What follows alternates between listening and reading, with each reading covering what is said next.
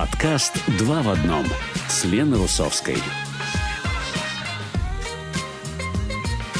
Добрый день всем! Вы слушаете подкаст «Два в одном» с Леной Русовской.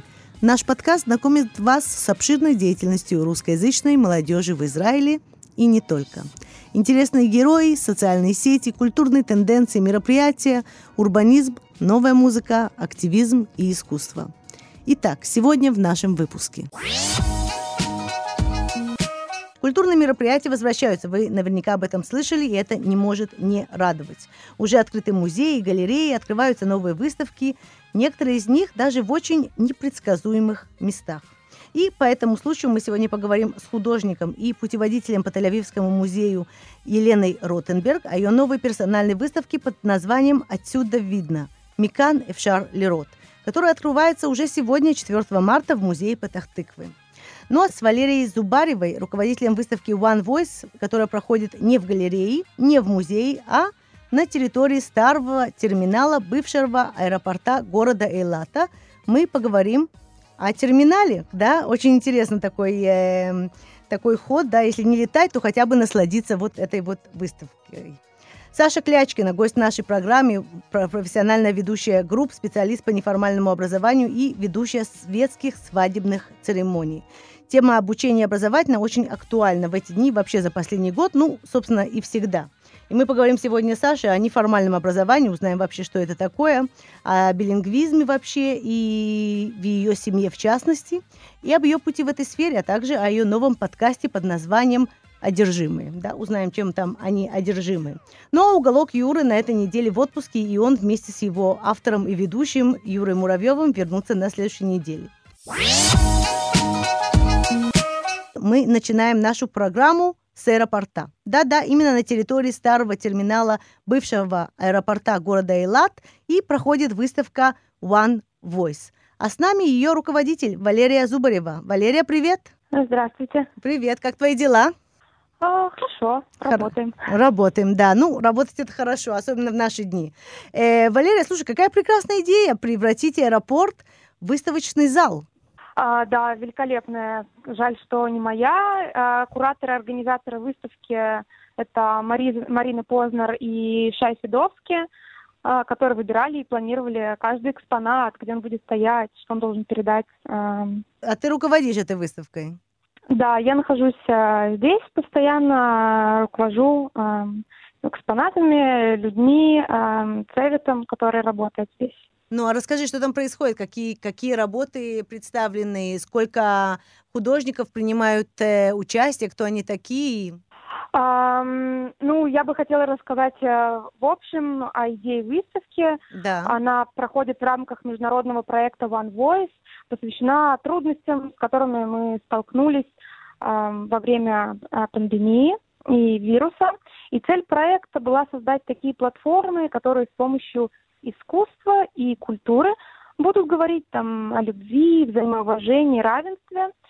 А, и данная выставка называется Terminal Chapter. Ее тема заброшенных аэропортов. Она показывает как раз э, вот это вот равенство между людьми, неважно, вне зависимости от социального статуса или экономического положения, а, мы, собственно, все тут застряли. Это тема выставки. На выставке представлены 30 художников. Э, часть из них израиль, израильтяне, большая часть израильтяне. Э, и есть несколько европейских художников. Из Италии Адриан Пачи. И есть эм, художник Джейсон Холт, который проживает э, в Лондоне, но он тоже израильтянин. Mm. А вот. это там, а что в основном э, представлено на выставке? Какие-то инсталляции или больше что-то абстрактные, да, какие-то э, какие-то какие-то абстрактные идеи или все же какие-то картины? То есть что что больше присутствует? Ну, я не могу сказать, что больше присутствует. Здесь были 30 разных художников, есть 30 э, абсолютно разных работ, есть дополнительная реальность, где нужно скачать QR-код, и mm. наведя на какую-то картинку, она начинает двигаться. Есть э, инсталляции, есть статуи, есть э, видеоарт, есть фотография, э, есть э, компьютер, на компьютере э, код, такой mm-hmm. код, который э, с помощью слов, которые в этом коде находятся, создает э, такую картину песни. Есть э, работа с э, светом и тенью, э, работа с э, органическими продуктами, как э, соли, всякие э, тавленин. Э. Mm, специи, да? Да, специи. Интересно в общем, как. все работы очень-очень разные. А есть работы прям с цветами, настоящими растениями. Очень, э, очень разнообразно, выставка, да, очень, очень разнообразно. Да. Ты знаешь, ну вообще идея, конечно, сделать именно э, в терминале аэропорта, она такая очень э, очень весомая, можно сказать, да, такая очень, очень умная и очень тонкая идея, потому что действительно вот э, все, что связано с перелетами, с самолетами, да, с выездами, это все как-то прекратилось в той или иной форме за последний год, и поэтому э, дать людям возможность прийти в аэропорт и насладиться им, несмотря на то, что он закрыт, это тоже интересно. Конечно, этот аэропорт идеально подошел под э, тему выставки, под тему периода, в котором мы все живем.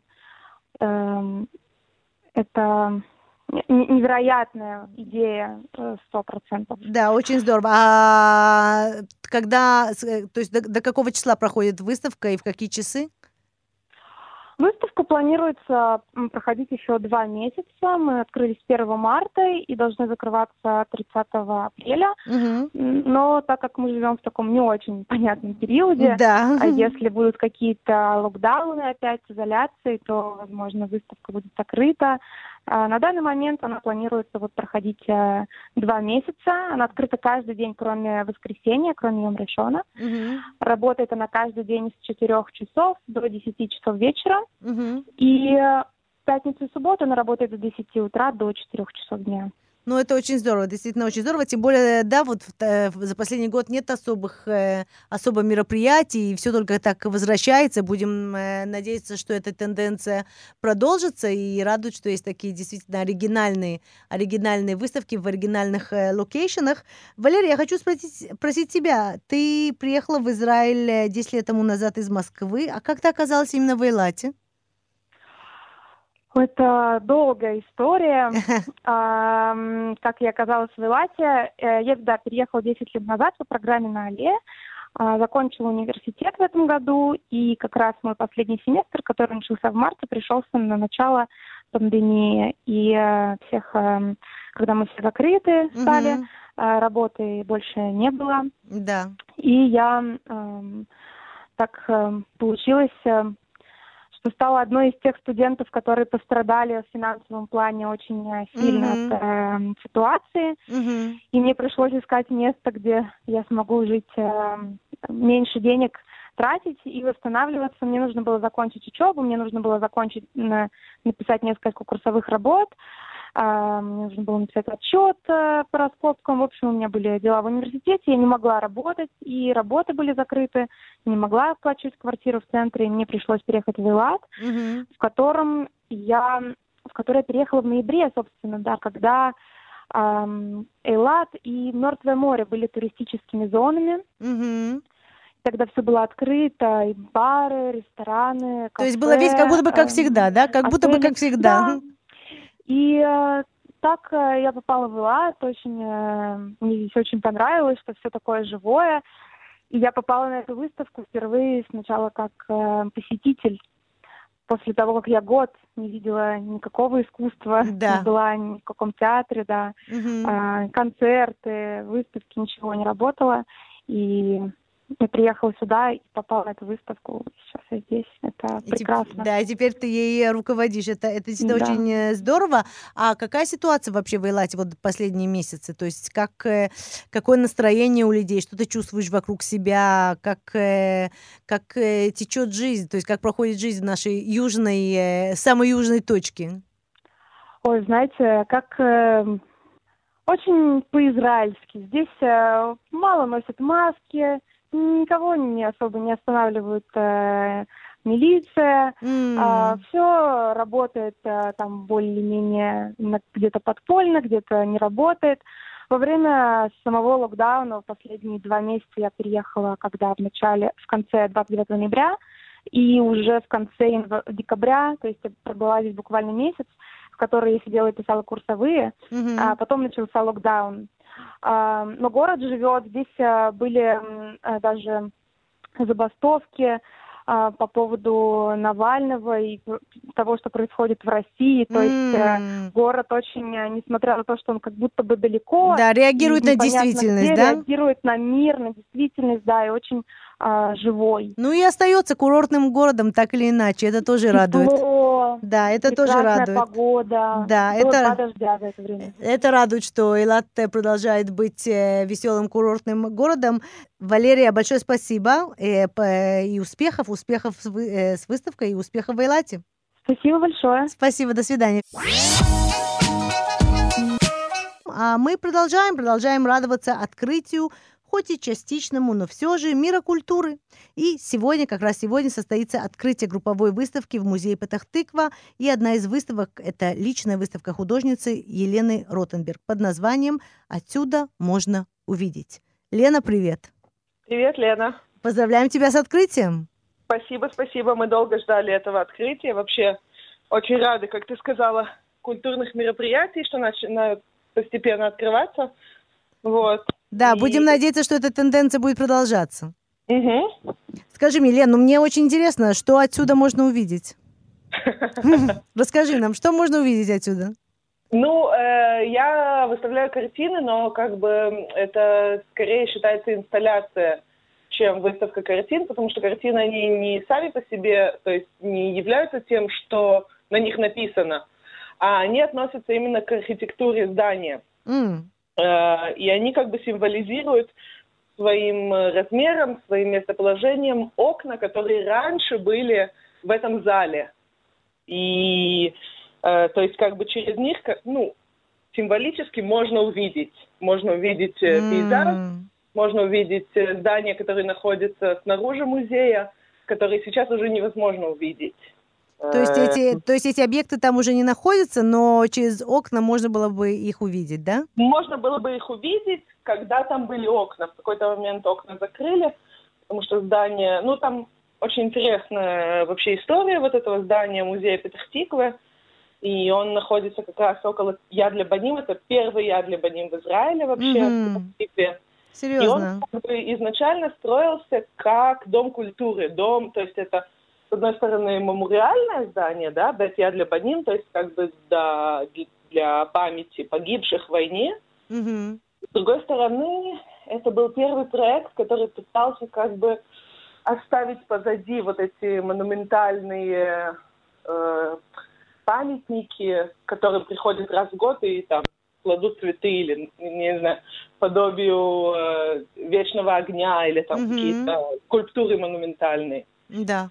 И пытались создать что-то более живое, что-то более динамичное, э, как бы здание, в котором э, и с одной стороны есть и мемориальный зал, и с другой стороны происходят какие-то мероприятия. Вот на иврите же говорят, да, «Бемотам тивулану это хаим». Да, это очень, очень сильное предложение, да, то есть они... Мо- Можешь помочь мне перевести, да? Ну, наверное, можно сказать, что э, их смерть, наследие их смерти – это то, чтобы мы продолжали жить, да, можно чтобы сказать, как-то так. жить. Да, и вот это было как бы такая попытка создать такой ди- динамичный э, центр, культурный центр, общественный, художественный. И постепенно как бы он э, стал, он расширился, и музей в нем стал более, более важным. Интересно, Э, и когда интересно. меня- Мгм. То есть ты писала, я, я, если я понимаю правильно, ты писала эти работы специально для этой галереи, то есть это сайт-специфик, правильно? Это сайт Specific, Лена. Да. Я рада, что, что терминология э, знакома. Да, это сайт специфик. Я писала картины специально для э, этой галереи. Э, и пейзажи, и размеры картин, да. Ты знаешь, это не первый раз, то есть мы с тобой уже говорили, я думаю, года два тому назад, а может быть год, я не знаю, как-то все, все смешалось, да, за этот год. Люди, кони, да, да, уже непонятно, где начало, где конец, но во всяком случае, эм, я помню, что на твоих предыдущих выставок тоже были такие очень массивные картины, и тоже там э, часто присутствовали э, объекты такие, как э, дома, э, окна, э, то есть жилые районы и так далее. Мне интересно, как вот эта тема проходит такой красной ниткой через э, э твое искусство последние годы, или, или что это значит для тебя, или ты придаешь это, к этому какое-то значение, или это просто, так сказать, то, что, то, что получается? Ну, э, есть, конечно, какая-то нитка, которая проходит через все работы. Я бы, наверное, сказала, что я, я, я несколько лет писала как бы на пленерах, Э, писала э, как, как на иврите, мидбоненут на иврите. Mm-hmm. Ну да, э, такая обсервация, да, можно сказать. Да. И меня начало очень интересовать вообще виды, э, то есть как мы смотрим, как мы смотрим и как мы видим. Mm-hmm. Э, что мы видим и, э, и а что, а что мы знаем, что находится, и не видим его. То есть, да, э, интересно. То есть скажем, какие... скажем угу. какой-то э, э, разница между там, ожидаемым и тем, что перед нашими глазами физически находится. Да, интересно. Э, немножко разница между фантазией и реальностью. Угу. Когда я пишу вот эти ежедневные пейзажи зданий, э, районов жилых, э, мне интересно, как они воспринимаются визуально теми людьми, которые в них живут. То есть, когда мы приезжаем в какое-то новое место, там, за границу, исторический сайт, то есть какое-то место, куда мы ехали, чтобы на него посмотреть, угу. то мы придаем ему какое-то романтическое значение. Мы на него смотрим, да. мы его изучаем. А когда мы ходим по нашему району, то мы как бы не очень смотрим. То да, мы, мы как будто бы не замечаем, так привыкли, что мы не замечаем уже.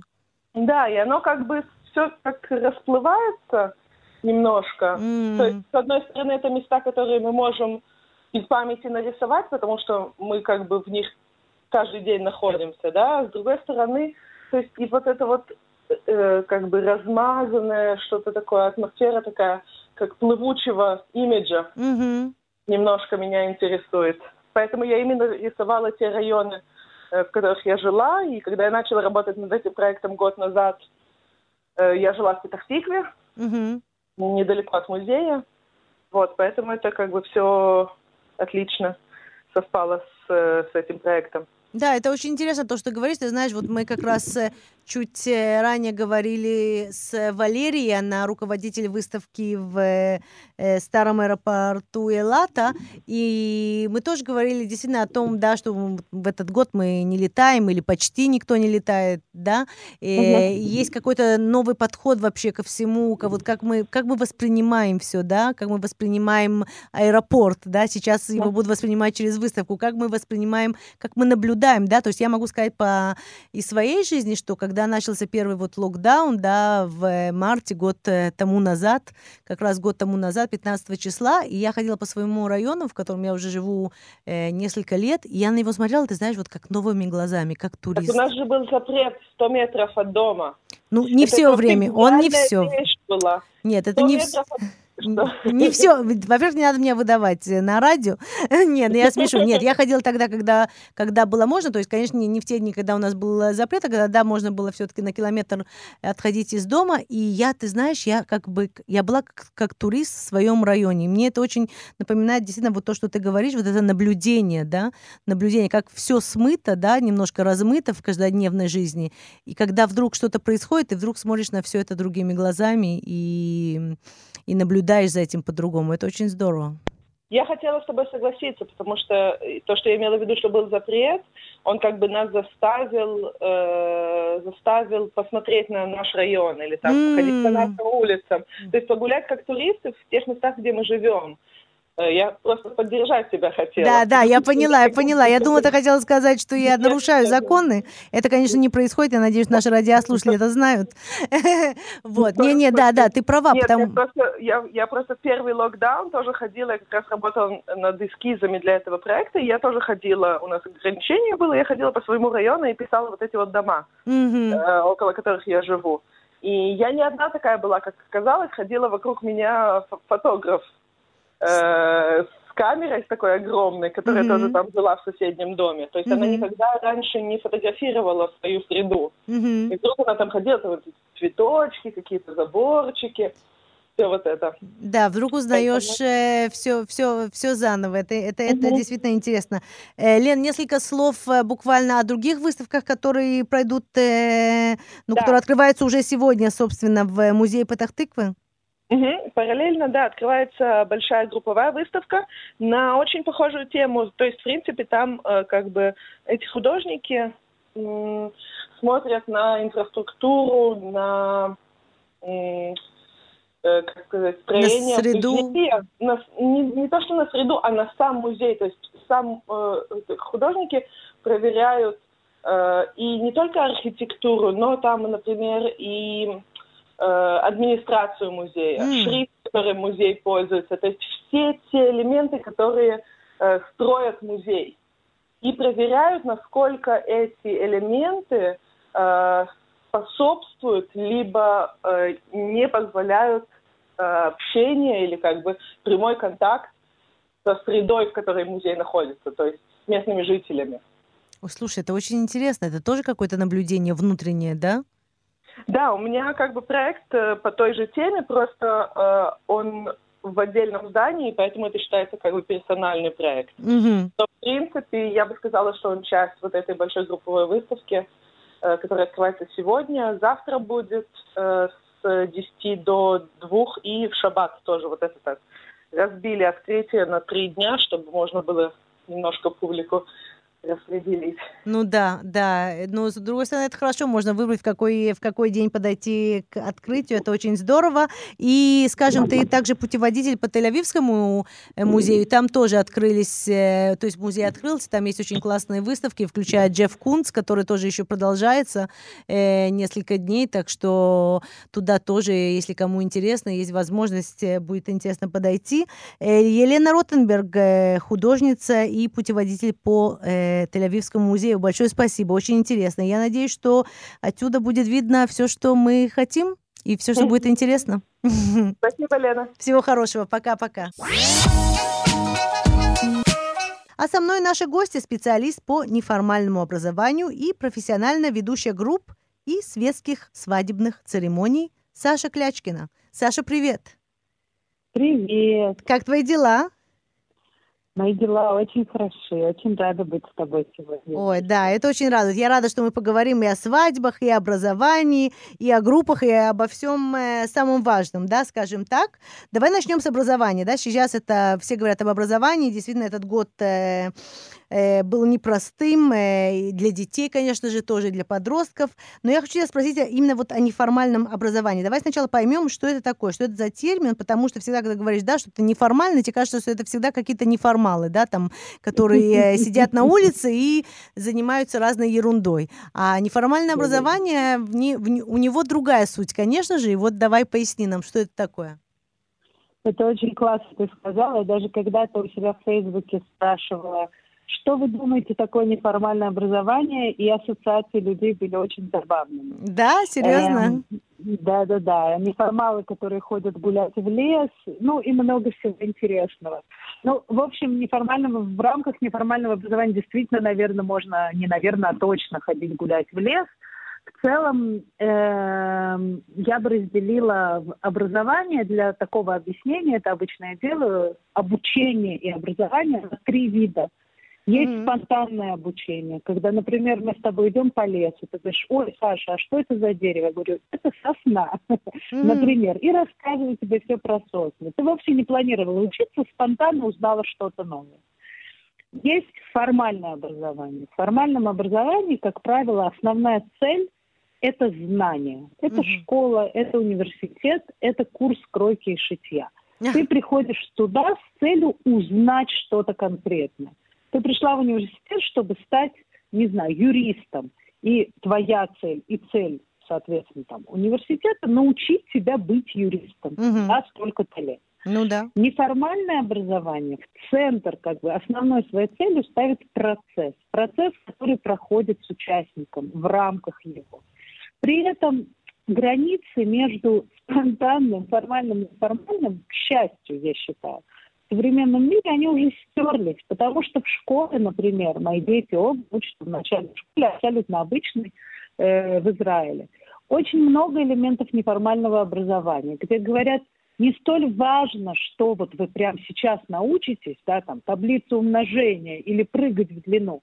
Главное, чтобы вы прошли какой-то процесс, узнали что-то новое о себе прежде всего, познакомились с собой. Ой, да. Саш, мне это Получили- нравится. Знакомство свое, оно же, оно же длится всю жизнь, поэтому лучше начи- начинать с раннего возраста знакомиться с собой. Совершенно верно. И, и главное, получили удовольствие от процесса. Причем удовольствие не «Ой, как мне классно, весело», это тоже хорошо. А удовольствие, знаешь, когда ты внутри чего-то, когда ты понимаешь, что с тобой, когда ты в осознанном каком-то таком потоке, ну, это уже какая-то немножко эзотерика, но на самом деле... Нет, это очень- не эзотерика. Думаю, когда ты углу- можешь углубиться в какую-то тему и получать удовольствие от того, что ты, с- особенно, можно сказать, в какой-то симбиозе, да, в какой-то симбиозе с какой-то Мгм. темой, это, это другого, это удовольствие другого уровня. Это не просто кайф. Совершенно верно. Это э, один из подходов в рамках неформального э, образования называется relationship approach, то есть подход э, через отношения.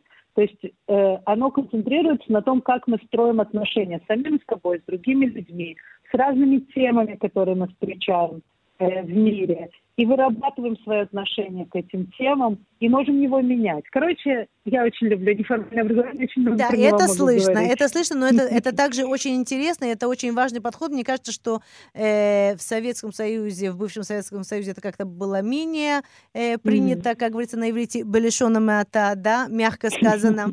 Вот, поэтому это очень радует, что это набирает обороты в Израиле, и буду будем надеяться, что среди русскоязычных израильтян тоже. А как ты пришла в эту сферу? То есть как ты попала в это? Я попала в эту сферу э, много лет назад.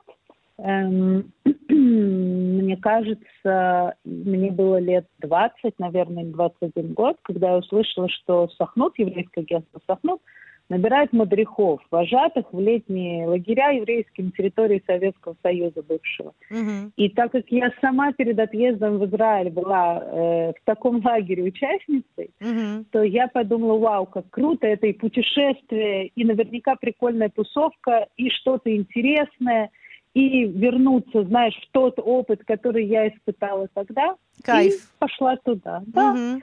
И для меня это был какой-то опыт, то есть какое-то переживание, приключение, я бы даже сказала. Мгм. Но в какой-то момент, 20 лет спустя, ну нет, наверное, чуть-чуть пораньше, я поняла, что это, наверное, все-таки чуть больше. Это, ну, это остается приключением, но такое adventure of a lifetime, знаешь, э, на всю жизнь. Потому что в какой-то момент я поняла, что мне это интересно, что мне хочется быть не только вожатой, но и учиться большему, узнавать больше, может даже кого-то чему-то учить, Мгм. капельку самую. Вот. И я занимаюсь этим уже почти 20 лет. Почти 20 лет, да? То есть ты ведешь э, группы в разных рамках, и э, я знаю, также консультируешь, да, разные, разные образовательные системы, назовем это так, э, курсы, проекты и так далее, э, Да. принося туда свой опыт. Это очень здорово, потому что действительно, мне кажется, вот именно процесс, да, процесс обучения, он очень-очень важен. Не только для того, как ребенок действительно воспримет э, материал, а также, вот как ты и сказала, да, как он познает себя во время учения. Да, то есть и поймет, как, Совершенно как ему надо, как ему, как ему учиться. А что произошло с неформальным образованием вот за последний год? То есть что, что прошло с обычным, да, назовем это так, с э, образованием, с классическим, мы все знаем, да, это постоянно у нас э, э, в новостях, и у кого дети дома, они это, так сказать, с первой руки знают, что происходит. А что происходит в сфере неформального э, образования? Что произошло за, за последний год? Ну, смотри, произошло несколько вещей. Я бы, я бы сказала, я бы обозначила несколько процессов. Мгм. Во-первых, э, произошел процесс Э, ну, мы знаем, об этом очень много говорится, о том, что вся эта история с короной э, дала, скажем так, пинок под зад э, mm-hmm. многим сферам, да, сфера медицины очень рванула вперед, э, сфера доставки и онлайн-шоппинга рванула вперед, и сфера онлайн-образования тоже, естественно, рванула вперед. Все онлайн, как вы знаете. Mm-hmm. Потому что это было уже давно на поверхности, да. да, что я занимаюсь онлайн-проектами образовательными уже несколько лет. У меня есть там коллеги, с которыми сотрудничаю, я проводила онлайн-сессии. То есть это не что-то было, что вау, никогда не видано, не слышал. Нет, технология это существует уже давно. Угу. Но вся эта коронная история запустила нас в космос. Yeah. Я могу сказать, что мы, как педагоги, я просто, ты меня поймала в очень интересный момент. Я mm. сегодня, вот буквально недавно вернулась домой, после того, как проводила, я была педагогическим директором онлайн-форума, который раньше был офлайн, э, директоров э, еврейских русскоязычных лагерей, тех самых лагерей, в которых я когда-то была э, вожатой много-много лет назад. Угу. Это форум, который объединяет много лагерей и Сахнут, и партнерские разные организации, которые работают с нами. Как здорово. И мы все время, и мы весь этот год с этими людьми э, как бы отслеживали тот процесс, о котором ты спрашиваешь. С одной стороны, мы научились дикому количеству вещей. Мы за этот год научились я думаю, гораздо большему, чем, ну, я про себя могу сказать, mm-hmm. что совершенно точно, чем мы научились за предыдущие даже 10, наверное. Серьезно, серьезно. То есть, То именно как конечно. вести, да? Да, да, с точки зрения инструментов. Мы не только научились пользоваться зумом, Угу. Мы научились пользоваться миллионов платформ, мы научились их сочетать между собой, мы поняли, как процессы, которые работают так, вот они это работают вот. То есть мы действительно поняли кучу всего. Угу. И на самом деле это очень круто, потому что это то, о чем мы сегодня говорили с моими коллегами. Если смотреть вперед, то мы видим, что он, вот эта вот история, она же не денется никуда онлайн. Корона, мы все очень надеемся, денется куда-нибудь да. поскорее. Вскоре, да. Да, чем быстрее, тем лучше. А вот история с онлайном – это огромные возможности, открытые. И мы сейчас на таком перекрестке. Нам нужно понимать, как мы сочетаем то и другое. Это с одной стороны. С другой стороны, второй процесс, который произошел, это, конечно, процесс э, адаптации, когда мы взяли то, чем мы занимаемся обычно. Мы едем, берем детей, едем, не знаю, в, подгос... в подмосковный пансионат или О. под под киевский или под берлинский даже ты будешь смеяться, да, mm и там гуляем с ними в лесу, как мы сказали в начале нашего разговора, ну, да. и делаем всякие классные вещи. Но сейчас мы поняли, как мы можем продолжать поддерживать связь и продолжать проходить какие-то вот такие значимые процессы с нашими участниками, а у нас есть и дети, и подростки, и взрослые, и студенты, и кто хочет, да? Угу. Вот в таком формате, как сейчас. Да, то есть онлайн, через интернет, формате. да, дистанционно. И, и через интернет, и вообще дистанционно. Мы расширили это понятие, мы вышли из интернета, у нас, например, были какие-то, э, это не только мы, это много таких проектов есть, проект, когда ты получаешь Э, что-то в коробке, и у тебя там целое приключение внутри mm. коробки. То есть тебе даже не обязательно нужно куда-то подключаться. У тебя целый образовательный процесс, который пришел к тебе по почте в коробке с подробными инструкциями, со всеми составляющими. Mm-hmm. От какого-то Ой, слушай, это очень интересно. Я тоже хочу получить такую коробку. Я знаю, я тоже Слушай, хочу. Это как в детстве, да, это там, наверное, все столько всего, и надо собирать и общаться. Ты знаешь, это очень здорово. Вот и этот формат э, коробки, он присутствует э, у разных тоже действительно организаций в разных сферах. Мне вообще кажется, что вот да. ты очень правильно сказала, что э, не было выбора, да, и надо было как-то адаптироваться. Э, под экстремальные. Э, под экстремальные обстоятельства, в которых мы все живем так или иначе э, в последний год. И пришлось, хочешь не хочешь, пришлось расширять свой арсенал инструментов. И это очень здорово, что это произошло также в сферах образования. Особенно да, в, в сфере неформального образования. Я уверена, что в классическом, да, или я не знаю, как правильно назвать, обычном, да, то есть в обычной Формальном, сфере, да. формальном, Да. формальном, э, Мгм. формальной сфере образования, то там, наверное, э, смотрят на вас и учатся от вас, да, как, как, э, э, как использовать эти инструменты. Ну, Э, я думаю, что это такая взаимная история, потому что э, и в школах, и в университетах действительно очень много всего интересного тоже происходит. мгм. Но я думаю, что третий, третья вещь, которая произошла за этот год, знаешь, мы где-то пару месяцев э, после начала всей этой истории, а ведь сейчас как раз год, да, Да. можно сказать, мы, не знаю, сказать, правильно ли сказать, мы отмечаем, но Ой, вообще ну, уму вот, непостижимо, не говори.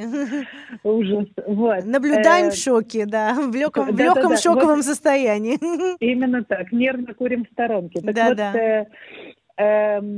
Мы через пару месяцев после начала всей этой истории, а мы буквально через неделю после первого карантина уже провели, провели онлайн-семинар на 100 человек. То есть Серьезно. мы очень быстро нырнули в этот омут с головой. И были опасения, сказать, блин, ну это же так круто. Мы в онлайне, мы можем, вот я там проводила лекцию для, за этот год, для Австралии, для Нью-Йорка, для Мгм. да, про, про Россию, Украину я вообще не говорю, да. Да. Э, то, что раньше мы даже не думали о том, что как бы привести человека, а тут да не надо привозить, все круто, все делаем онлайн, все работает. Да люди не захотят выходить из онлайна. Но мне кажется, очень крутая вещь, которая произошла с нами, это то, что мы осознали ценность реального общения с людьми. Мне М, кажется, да. с моей колокольни, может, я оптимист или... или Ты оптимист. или просто- Надо сказать, что мы знакомы несколько лет. То есть, да, я слежу за, своей, за твоей деятельностью, ты следишь за моей деятельностью, и мы познакомились уже очень давно. И ты, да, ты оптимист, Саша. Ну, хорошо, тогда возьми от оптимиста. Мне все равно кажется, что мы поняли, мы лю- просто люди, наверное, нехорошо всех обобщать, но я вижу, что очень многие, я совершенно точно, поняли ценность человеческого живого общения. Да. И это очень интересно, мне кажется, потому что нет, ну, там, буквально год назад был дискурс, мы все шли в наши экраны, мы погружены там, в телефоны, в таблеты и в остальные гаджеты, мы не хотим смотреть друг на друга, сидя в кафе. И мне кажется, что вот этот вот год, когда мы далеко от близких, не имеем возможности общаться, и я не могу вести группу, для меня ведение группы в реальной жизни – это такой заряд мощный. Это, Мгм. это очень трудно передать словами, но я думаю, что люди, которые работают с людьми и любят это, поймут меня. И мне совершенно понятно, что, конечно, при всем удобстве и при моей любви к онлайн-форматам, к дистанционным форматам, они никогда не заменят живой. Нет, нету такого... Да. Не, невозможно. Они просто. не заменят, но они, наверное, расширят. Ты знаешь, я думаю, что Да. вот когда придет время, когда можно будет и так, и так, то это просто расширит возможность общения и передачи информации, и, и это будет очень здорово. Я с Это, тобой совершенно согласна. это да. будет очень здорово. Саш, ну я хочу немного поговорить о тебе. Вот мы поговорили о сфере неформального образования и вообще о глобальных таких вопросах. А мне интересно, что произошло с тобой э, за последний год, потому что я знаю, что кроме того, что ты начала какую-то очень-очень крутую вторую степень, э, ты также ты также ведешь э, подкаст под названием «Одержимые». Саша, чем Да. ты чем ты одержима? Что происходит? Вот видишь, к чему э, нас подвигают э, отсутствие недостаток живого Да, общения. каким подвигом, да, каким, Каким подвигом? подвигом?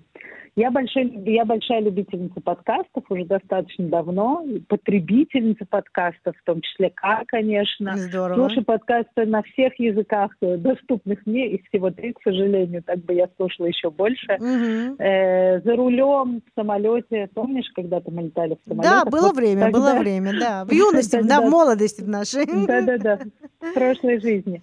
Эм, и я действительно считаю, что это очень в духе времени, очень актуальный, не просто так трендовый э, носитель информации, контента, развлечения, что угодно есть. И мысль открыть свой собственный подкаст гложет меня уже давно, Мгм. и, и я сделала это. Я и моя подруга, прекрасная фотографиня и, и иллюстраторша Мгм. Ира Симонович, мы начали подкаст уже почти три месяца назад. Подкаст называется, как ты верно сказала, «Одержимые». Прекрасное И мы- название. Да, мы, оде- мы, ди- мы диванные критики. Знаете, я бы сказала, диванные критикесы, если Критикесы. Эм, Мы смотрим, мы потребляем много контента, как и все миллениалы, как и все современные люди, большинство смотрим фильмы, сериалы, читаем книги, участвуем в курсах, э, э, тренды, соцсети, читаем посты. То есть мы очень много всего потребляем. И у нас, конечно же, есть про это все мнение. Да, И- есть что и мы- сказать. Ну, конечно, ты понимаешь. И мы, соответственно, это мнение высказываем э, про все эти вещи. Как правило, одна из нас приносит что-то, чем она одержима в данный момент. Это может М. быть тренд, это может быть сериал или книга. Ну, то есть любой, любой все, что, да, теле, телепередача или подкаст. Да, Да, и все, что другой. происходит, да, в сфере культуры, скажем, контента, скажем Да, так, да, да? А да, чем ты и одержима мы- на этой неделе, скажи мне? Я абсолютно одержимый подростковыми, вообще сериалами, но особенно подростковыми сериалами человек. Я их люблю как педагог, я их люблю как мама, и я их люблю как просто страшно любознательный человек. Как Потому что, здорово. мне кажется, ничего так не отражает общество, как подростковые сериалы. Так вы, вы обсуждали подростковые э, сериалы на этой неделе. Где можно найти ваш э, подкаст э, на всех платформах? Да, Spotify, э, Google подкасты, Apple подкасты, ну вот эти все, ну вот где все вы слушаете платформы, такие. да. Все платформы да. называются «Одержимые», и это на русском языке. На русском языке. Здорово, здорово, здорово. Саш, скажи несколько слов о э, светских свадебных э, церемониях. Что произошло с ними за последний год? Ой, это, наверное, болезненная тема, и это тема для, для отдельного подкаста. Да. Или для отдельного разговора. Это, как и вся свадебная вообще индустрия, эм, очень грустно все. Много очень пар, э, естественно, отменили, отложили свои свадьбы. Я успела поженить э, две пары в перерыве между локдаунами. Это было, были маленькие такие свадьбы, ну, по, по- по правилам, да, там 20 человек, все в масках и все дела. М. Но при этом, конечно, все равно это было прекрасно. Я это дело очень люблю, и это очень важный момент. Но самое грустное, что те, кто не может или не хочет идти в равенат, жениться, сожалению, сейчас лишены этой возможности в принципе. Мгм. И это очень печальная история. Я знаю, что есть несколько стран, которые пред- предоставляют такую возможность на территории своих консульств в Израиле. Да. Но это непроверенная информация. Да, не, ну это целая тема, конечно, да, скажем несколько Да. слов о том, что, собственно, люди, которые не хотят э, жениться или входить замуж, в общем, э, проходить э, бракосочетание, да, церемонию бракосочетания в равенате или с, э, с помощью, да, скажем это так, равената, у них нет другой возможности, если они хотят формально быть мужем и женой, слава богу, мы живем э, во времена, когда не обязательно быть формальным расписанным, но если это Да. кому-то важно, то это, если не в равенате, то для этого надо э, ну, ехать за границу и расписываться там, и возвращаться потом и в Израиль, а сейчас э, мы никуда не летаем, поэтому нету такой возможности. То есть все становится немножко, не немножко, а намного более э, э, тяжелее. Будем надеяться, что это все приведет э, наконец-то к, э, к решению этого вопроса, и в Израиле будут также светские свадьбы для тех, э, кто этого желает, и религиозные для тех, кто желает религиозные. Аллилуйя. Аллилуйя, да, Амен. будем на это надеяться. Э, Саш, ну, а тебе я пожелаю оставаться быть одержимой всем хорошим и всем интересным и всем удачным, и чтобы было всегда, всегда чем наполнить э, как бы свои дни, да, и что передать дальше другим. Спасибо, какое хорошее пожелание. Спасибо Пожалуйста, большое. спасибо. Саша Клячкина, специалист по неформальному образованию и профессионально ведущая групп и светских свадебных церемоний. Всего хорошего. Наш выпуск подошел к концу. С вами была я, Лена Русовская, автор и ведущая подкаста «Два в одном». Спасибо, что были с нами. Надеюсь, вам понравилось. Подготовить выпуск мне помогла наш продюсер и музыкальный редактор Лина Липкин. Всего хорошего. Встретимся в следующем выпуске подкаста «Два в одном».